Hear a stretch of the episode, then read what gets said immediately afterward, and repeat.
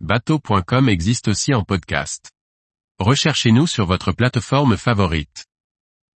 Pourquoi imprégner le contreplaqué avec de la résine? Par François-Xavier Ricardou. On dit souvent qu'avant d'utiliser du contreplaqué sur un bateau, il faut l'imprégner de résine. Pourquoi faire? Pourquoi faut-il toujours passer par cette étape? Pourquoi ce bois a-t-il besoin de cette protection? Le contreplaqué est un matériau largement utilisé en construction navale. Que ce soit pour le construire intégralement comme c'est le cas des RM par exemple, mais aussi pour servir de structure, couple, pour des bateaux qui verront ensuite leur coque dans un autre matériau, c'est le cas du strip planking par exemple. Le contreplaqué est un assemblage de feuilles de bois, on parle de plis, qui sont collés entre eux. Chaque pli est disposé à 90 degrés du précédent afin d'assurer une bonne rigidité à la feuille de contreplaqué. Plus il y a de plis, et plus le bois est rigide. Le dernier pli extérieur peut être dans un bois différent pour l'esthétique.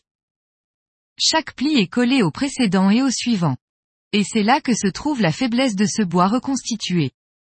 En effet, pour un usage en milieu humide, c'est le cas sur un bateau, il faut utiliser des cols qui supportent l'eau. Ce n'est pas le cas des contreplaqués standards. Il faut passer à des qualités supérieures, surnommées contreplaqués marines. Malgré cela, pour les constructions en contreplaqué moderne, on protège le contreplaqué à l'aide de résine époxy. Cette dernière pénètre bien dans le bois et forme une barrière à l'humidité.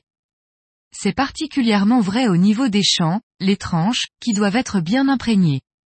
Ainsi, la résine époxy encapsule le bois et ne laisse pas pénétrer l'humidité à l'intérieur. En plus, cette imprégnation de résine va être profitable pour les collages du bois. En effet, l'adhérence d'un collage époxy sur un bois imprégné de résine sera meilleure et le collage sera plus résistant. Encore une fois, ces collages se situent souvent au niveau des champs. D'où l'importance de bien imprégner ces derniers.